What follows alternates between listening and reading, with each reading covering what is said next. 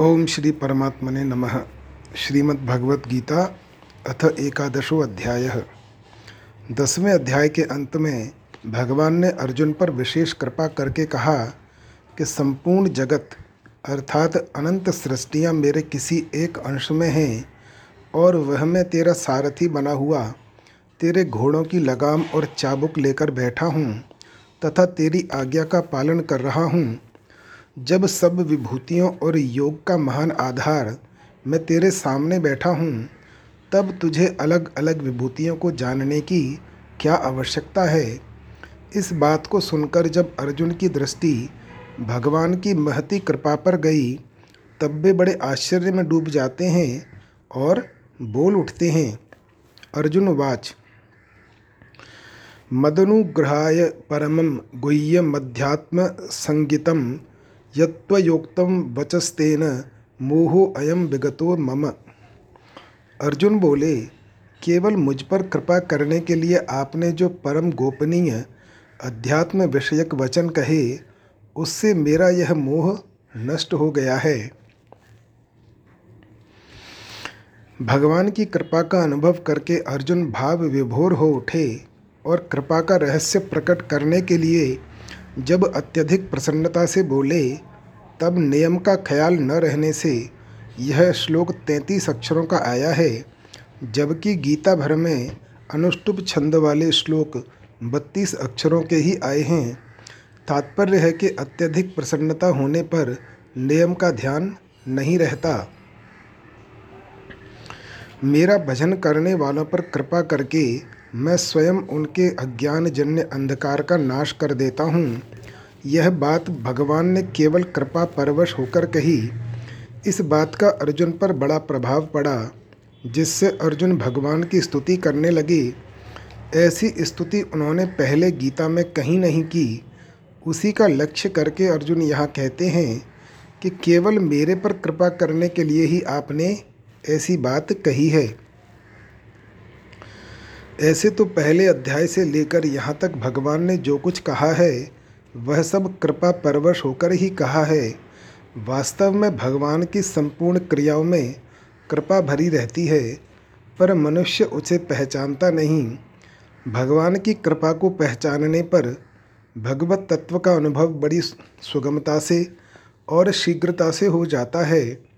अर्जुन का लक्ष्य भी जब भगवत कृपा की ओर जाता है तब वे विभोर होकर कह उठते हैं कि आपकी कृपा से मेरा मोह नष्ट हो गया।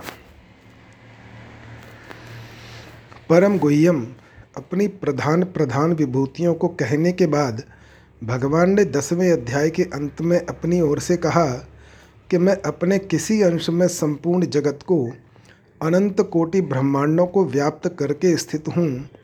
अर्थात भगवान ने खुद अपना परिचय दिया कि मैं कैसा हूँ। इसी बात को अर्जुन परम गोपनीय मानते हैं। दसवें अध्याय के सातवें श्लोक में भगवान ने कहा था कि जो मेरी विभूति और योग को तत्व से जानता है, अर्थात संपूर्ण विभूतियों के मूल में भगवान ही हैं और संपूर्ण विभूतियाँ भगवान की सामर्थ्य से ही प्रकट होती हैं तथा अंत में भगवान में ही लीन हो जाती हैं, ऐसा तत्व से जानता है वह अविचल भक्ति योग से युक्त हो जाता है। इसी बात को अर्जुन अध्यात्म संगीत मान रहे हैं। भगवान ने अभी तक भक्ति की जितनी बातें कही हैं, वे सबके सब परम गोपनीय अध्यात्म उपदेश हैं।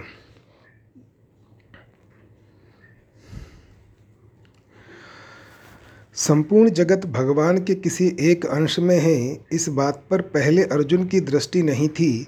और वे स्वयं इस बात को जानते भी नहीं थे। यही उनका मोह था।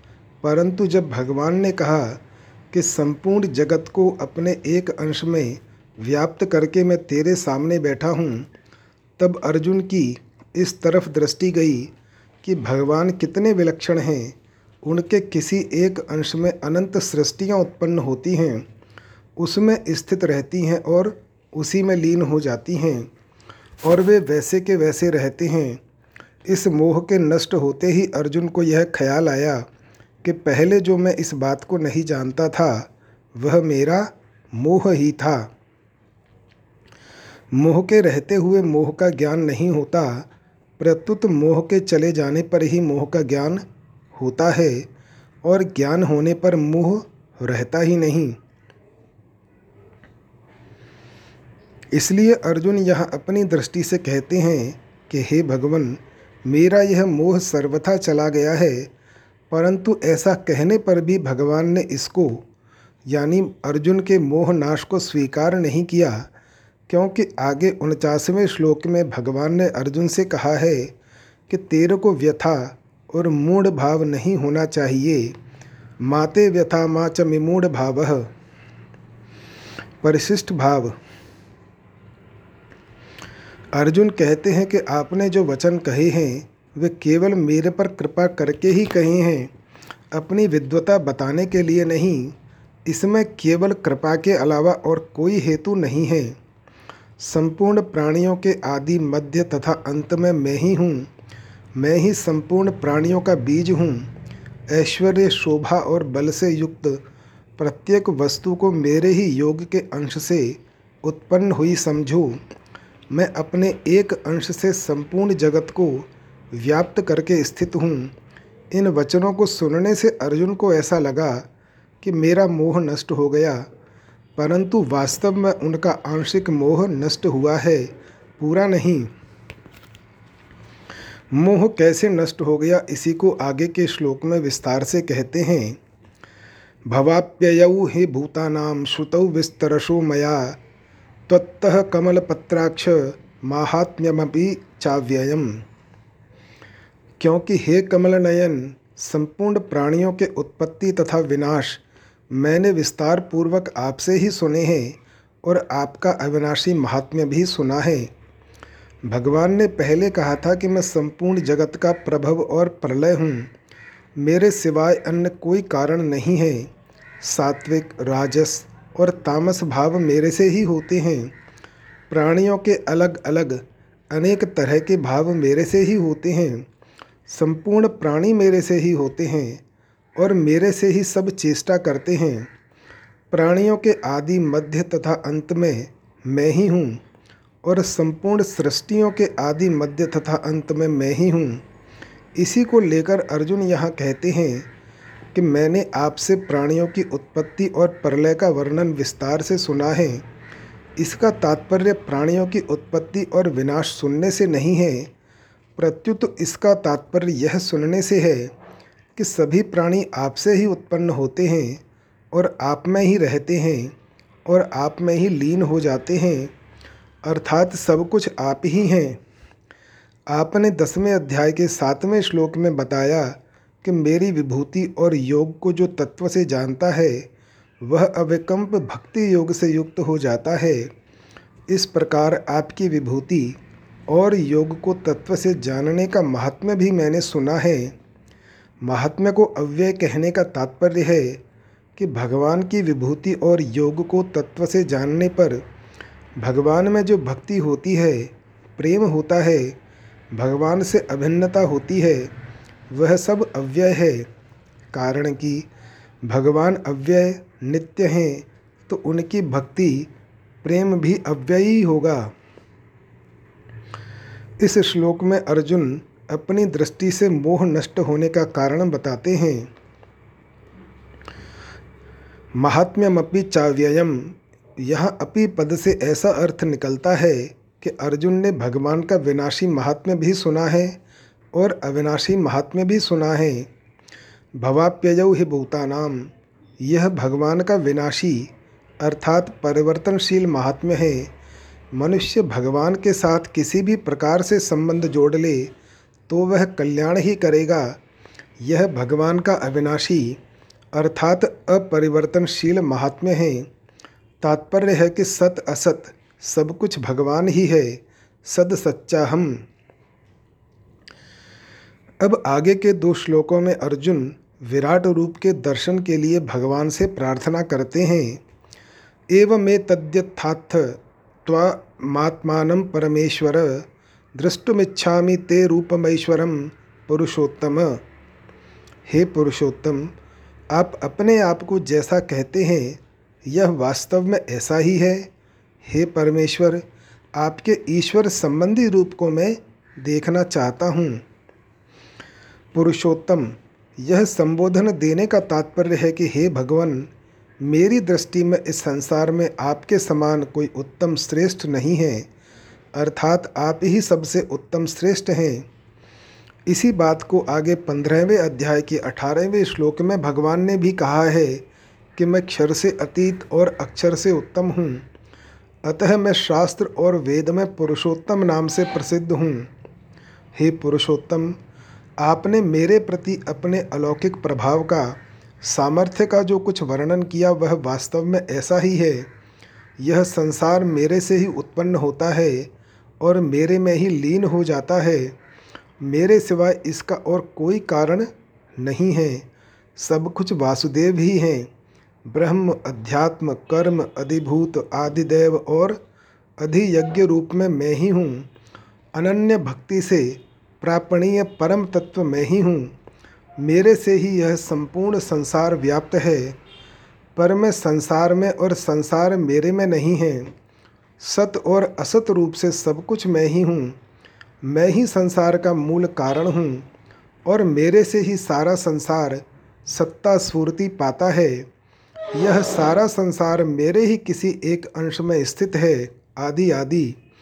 अपने आप को आपने जो कुछ कहा है वह सबका सब यथार्थ ही है। परमेश्वर, भगवान के मुख से अर्जुन ने पहले सुना है कि मैं ही संपूर्ण प्राणियों का और संपूर्ण लोकों का महान ईश्वर हूँ। भूता नाम ईश्वरो अपि सर्वलोक महेश्वरम इसलिए अर्जुन यहाँ भगवान के विलक्षण प्रभाव से प्रभावित होकर उनके लिए परमेश्वर संबोधन देते हैं, जिसका तात्पर्य है कि हे भगवान वास्तव में आप ही परम ईश्वर हैं। आप ही संपूर्ण ऐश्वर्य के मालिक हैं। अर्जुन कहते हैं कि मैंने आपसे आपका महात्म्य सहित प्रभाव सुन लिया है और इस विषय में मेरे हृदय में दृढ़ विश्वास भी हो गया है। संपूर्ण संसार मेरे शरीर के एक अंश में है। इसे सुनकर मेरे मन में आपके उस रूप को देखने की उत्कट लालसा हो रही है। दूसरा भाव यह है कि आप इतने विलक्षण और महान होते हुए भी मेरे साथ कितना स्नेह रखते हैं, कितनी आत्मीयता रखते हैं कि मैं जैसा कहता हूँ, वैसा ही आप करते हैं और जो कुछ पूछता हूँ, उसका आप उत्तर देते हैं। इस कारण आपसे कहने का, पूछने का किंचन मात्र भी संकोच न होने से मेरे मन में आपका वह रूप देखने की बहुत इच्छा हो रही है। जिसके एक अंश में संपूर्ण संसार व्याप्त है।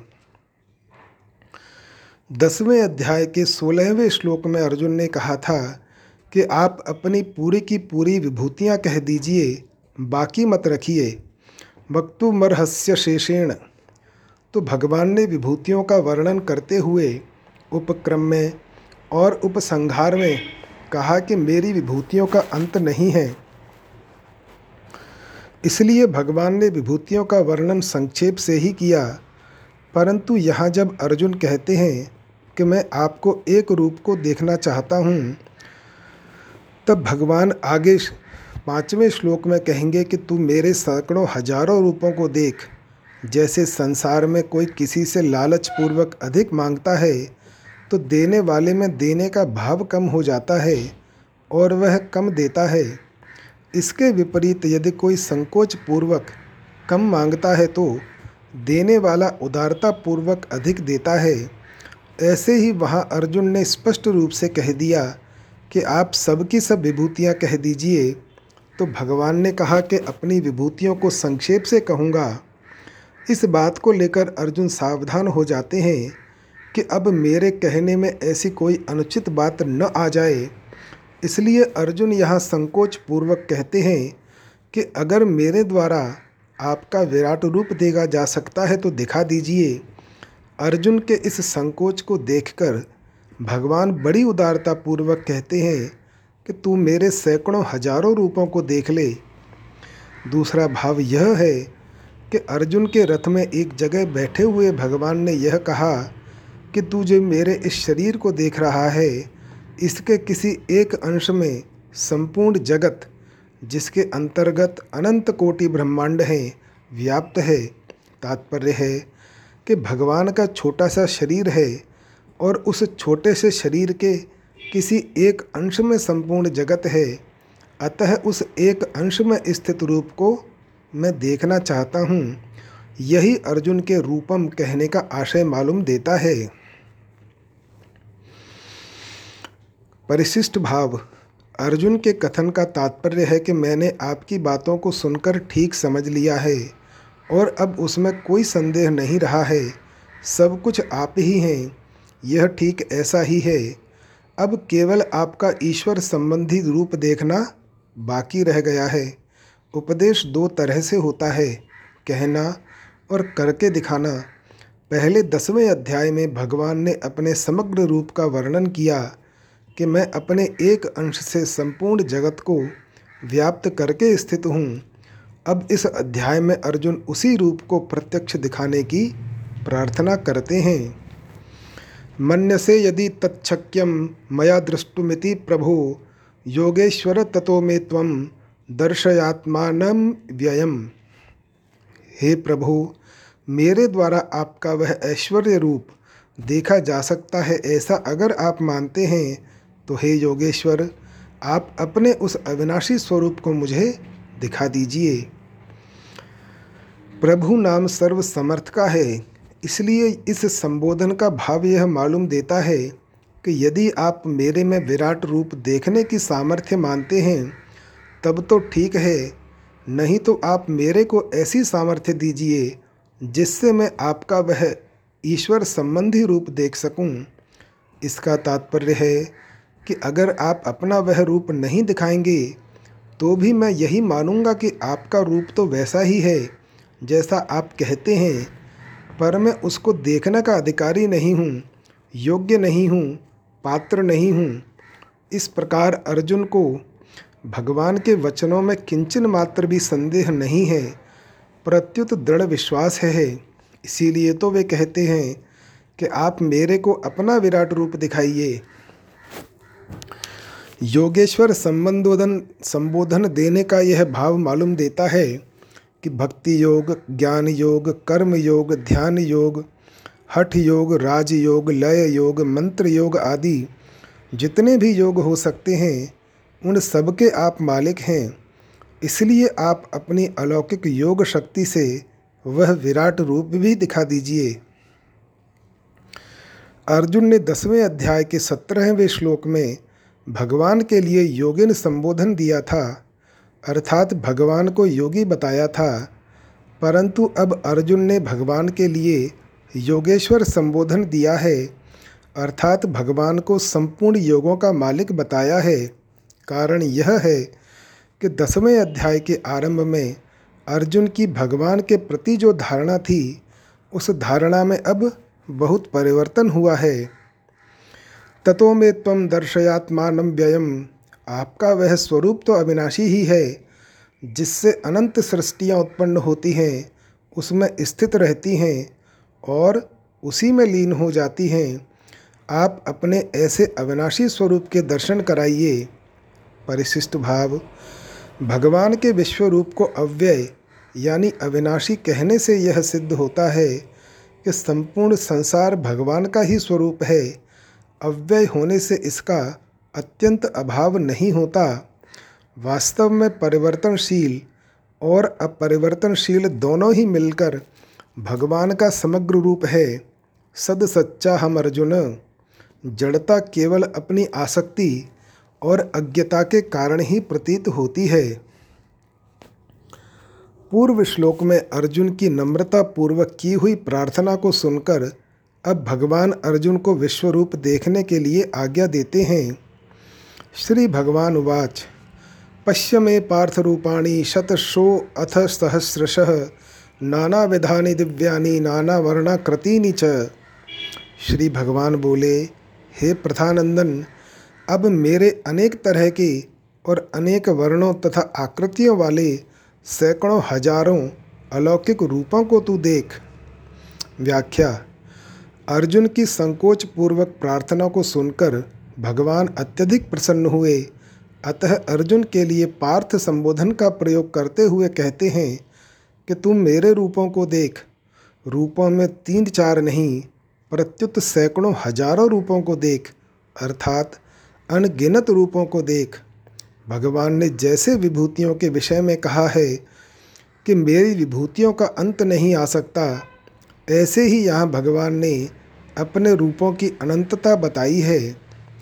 अब भगवान उन रूपों की विशेषताओं का वर्णन करते हैं कि उनकी तरह तरह की बनावट है, उनके रंग भी तरह तरह के हैं, अर्थात कोई किसी रंग का तो कोई किसी रंग का, कोई पीला तो कोई लाल आदि आदि उनमें भी एक एक रूप में कई तरह के रंग हैं। उन रूपों की आकृतियाँ भी तरह तरह की हैं। अर्थात कोई छोटा तो कोई मोटा, कोई लंबा तो कोई चौड़ा आदि आदि। जैसे पृथ्वी का एक छोटा सा कण भी पृथ्वी ही है, ऐसे ही भगवान के अनंत, अपार विश्व रूप का एक छोटा सा अंश होने के कारण यह संसार भी विश्वरूप ही है। परंतु यह हरेक के सामने दिव्य विश्व रूप से प्रकट नहीं है, प्रत्युत संसार रूप से ही प्रकट है। कारण कि मनुष्य की दृष्टि भगवान की तरफ़ न होकर नाशवान संसार की तरफ़ ही रहती है। जैसे अवतार लेने पर भगवान सबके सामने भगवत रूप से नहीं, प्रकट नहीं रहते, प्रत्युत मनुष्य रूप से ही प्रकट रहते हैं। ऐसे ही विश्व रूप भगवान सबके सामने संसार रूप से ही प्रकट रहते हैं। अर्थात हरेक को यह विश्व रूप संसार रूप से ही दिखता है। परंतु यहाँ भगवान अपने दिव्य, अविनाशी विश्व रूप से साक्षात प्रकट होकर अर्जुन को कह रहे हैं कि तू मेरे दिव्य रूपों को देख।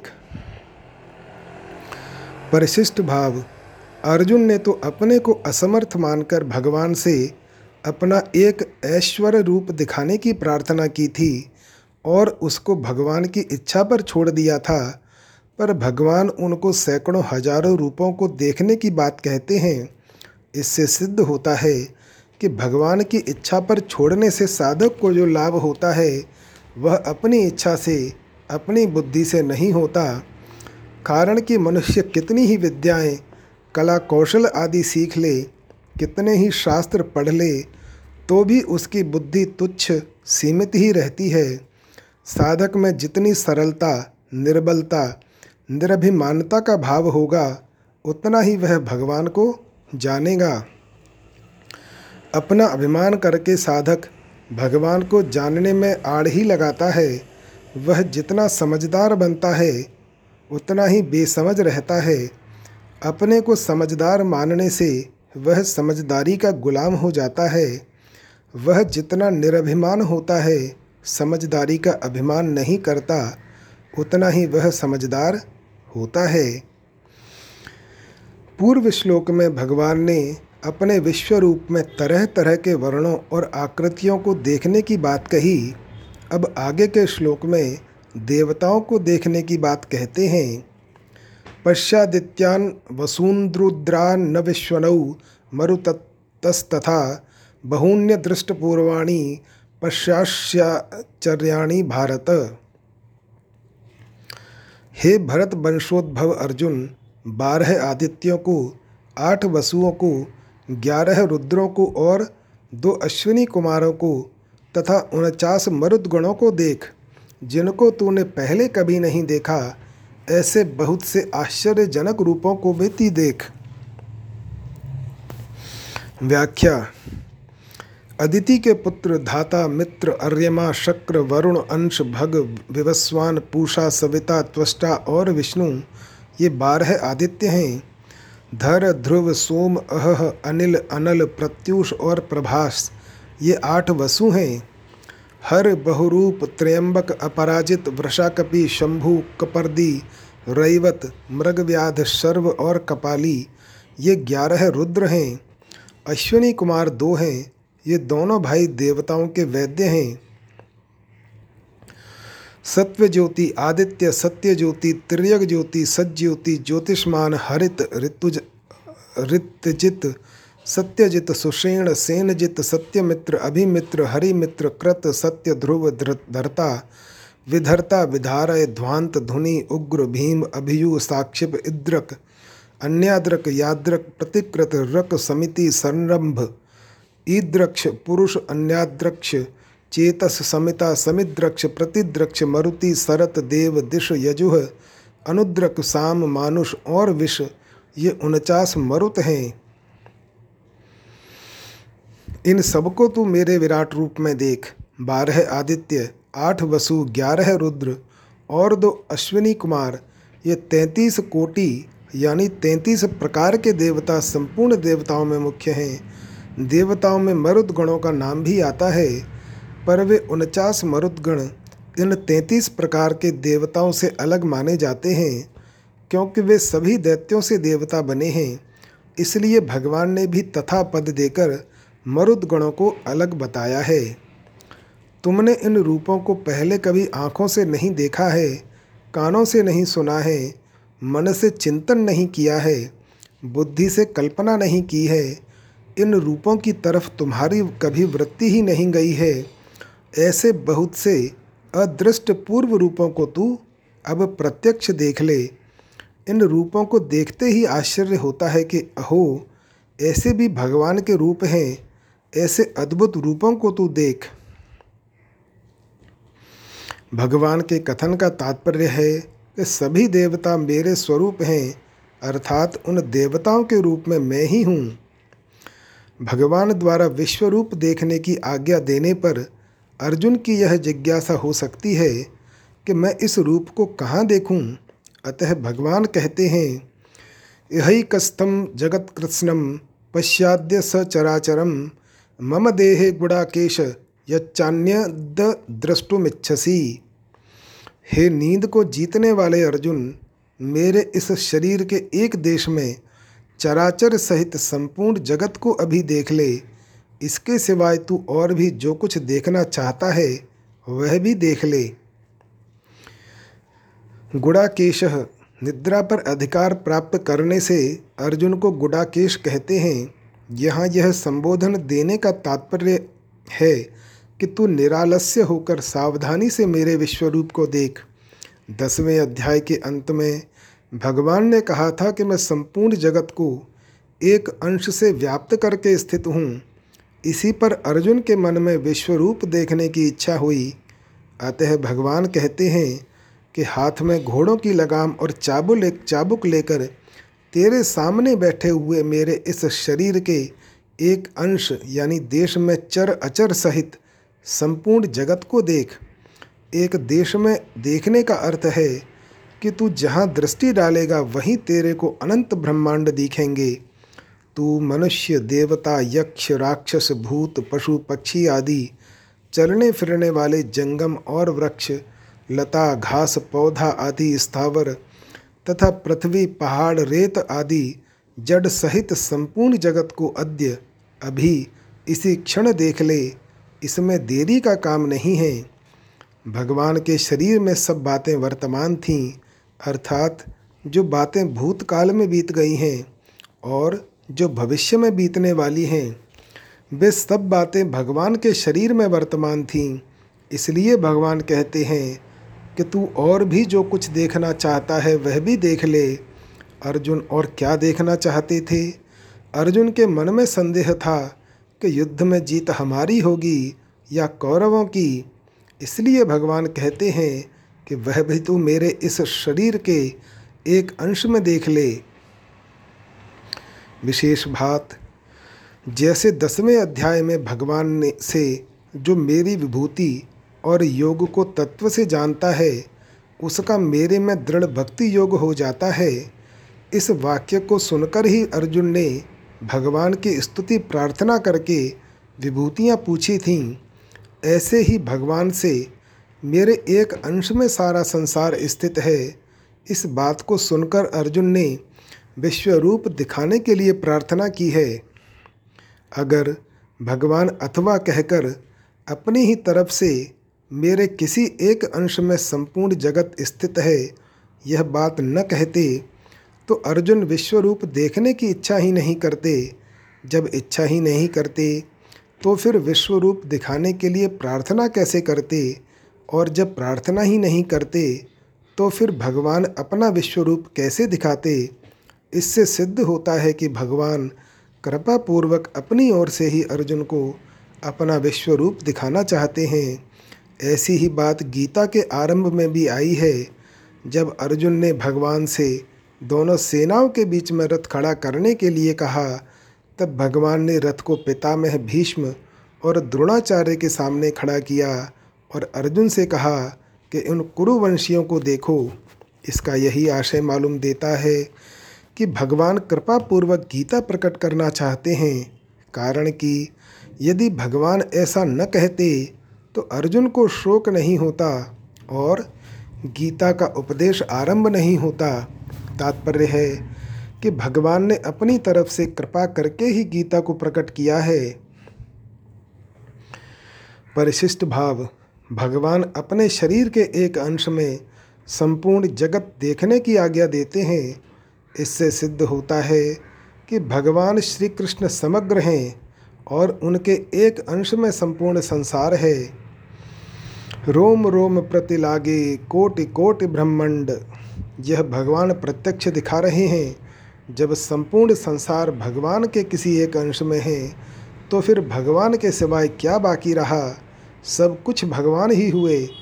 इसलिए भगवान अर्जुन से कहते हैं कि तू जो कुछ भी देखना चाहता है, वह सब तू मेरे विराट रूप में देख सकता है। अर्जुन युद्ध का परिणाम देखना चाहते थे, जिसको उन्होंने विराट रूप में ही देख लिया। भगवान ने तीन श्लोकों में चार बार पश्य पद से अपना रूप देखने के लिए आज्ञा दी। इसके अनुसार ही अर्जुन आँखें फाड़ फाड़ कर देखते हैं और देखना चाहते भी हैं, परंतु अर्जुन को कुछ भी नहीं दिखता। इसलिए अब भगवान आगे के श्लोक में अर्जुन को न दिखने का कारण बताते हुए उनको दिव्य चक्षु देकर विश्वरूप देखने की आज्ञा देते हैं। न तो माम शक्य से दृष्टु मने नैव स्वचक्षुषा। दिव्यम ददामि ते तक्षु, पश्य मे योगमैश्वरम। परंतु तू इस अपनी आँख से मुझे देख ही नहीं सकता, इसलिए मैं तुझे दिव्य चक्षु देता हूँ, जिससे तू मेरी ईश्वरीय सामर्थ्य को देख।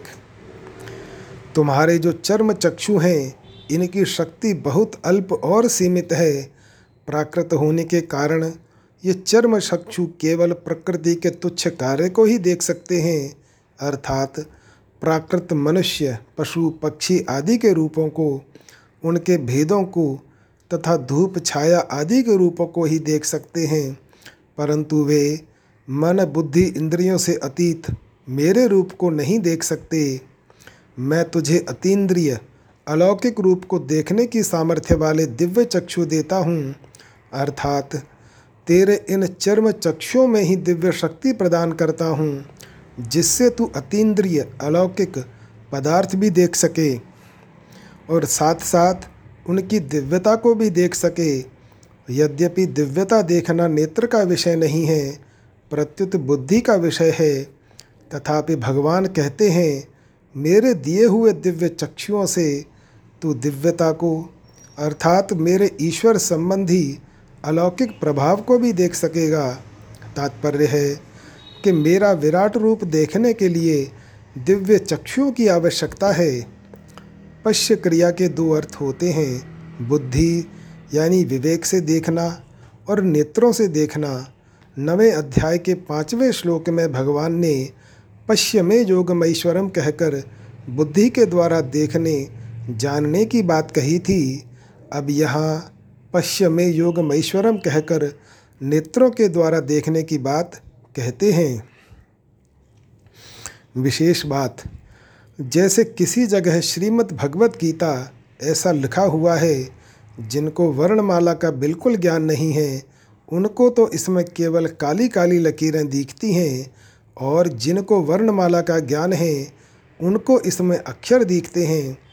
परंतु जो पढ़ा लिखा है और जिसको गीता का गहरा मनन है, उसको श्रीमद् भगवत गीता ऐसा लिखा हुआ दिखते ही गीता के अध्यायों की, श्लोकों की, भावों की सब बातें दिखने लग जाती हैं। ऐसे ही अर्जुन को जब भगवान ने दिव्य चक्षु दिए, तब उनको अलौकिक विश्वरूप तथा उसकी दिव्यता भी दिखने लगी, जो कि साधारण बुद्धि का विषय नहीं है। यह सब सामर्थ्य भगवत प्रदत्त दिव्य चक्षु की ही थी। अब यहाँ एक शंका होती है कि जब अर्जुन ने चौथे श्लोक में कहा कि अगर मैं आपके विश्वरूप को देख सकता हूँ तो आप अपने विश्वरूप को दिखा दीजिए, तब उसके उत्तर में भगवान को यह आठवां श्लोक कहना चाहिए था कि तू अपने इन चर्म चक्षुओं से मेरे विश्वरूप को नहीं देख सकता। इसलिए मैं तेरे को दिव्य चक्षु देता हूँ। परंतु भगवान ने वहाँ ऐसा नहीं कहा। प्रत्युत दिव्य चक्षु देने से पहले ही पश्य पश्य कहकर बार बार देखने की आज्ञा दी। जब अर्जुन को दिखा नहीं, तब उनको न दिखने का कारण बताया और फिर दिव्य चक्षु देकर उसका निराकरण किया। इतना झंझट भगवान ने किया ही क्यों? साधक पर भगवान की कृपा का क्रमशः कैसे विस्तार होता है, यह बताने के लिए ही भगवान ने ऐसा किया है। क्योंकि भगवान का ऐसा ही स्वभाव है, भगवान अत्यधिक कृपालु हैं। उन कृपा सागर की कृपा का कभी अंत नहीं आता। भक्तों पर कृपा करने के उनके विचित्र विचित्र ढंग हैं। जैसे, पहले तो भगवान ने अर्जुन को उपदेश दिया।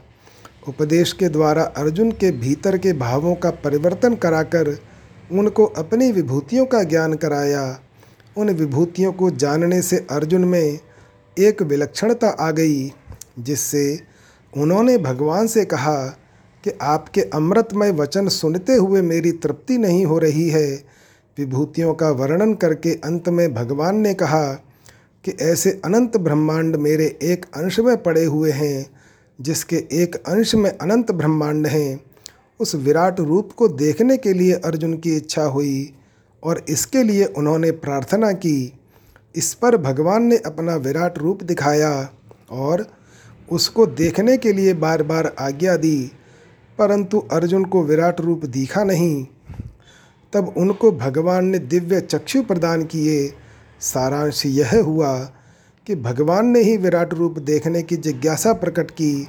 जिज्ञासा प्रकट करके विराट रूप दिखाने की इच्छा प्रकट की। इच्छा प्रकट करने पर विराट रूप दिखाया।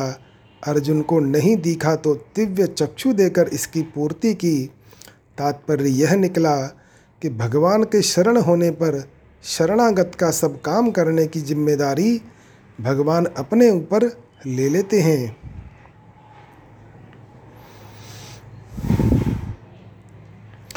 परिशिष्ट भाव पश्य क्रिया के दो अर्थ होते हैं, जानना और देखना।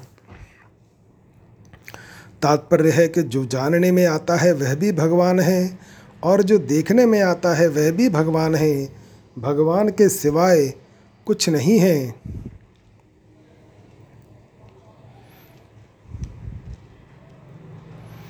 इस ग्यारहवें अध्याय में भगवान के अलौकिक रूप को देखने की विलक्षणता है, विवेचन की विलक्षणता नहीं है। इसलिए गीता के अंत में भी संजय ने एक तो संवाद की विलक्षणता कही है और एक रूप की विलक्षणता कही है। भगवान का विराट रूप अलौकिक था, इसलिए उसको देखने के लिए भगवान ने अर्जुन को अलौकिक चक्षु दिए।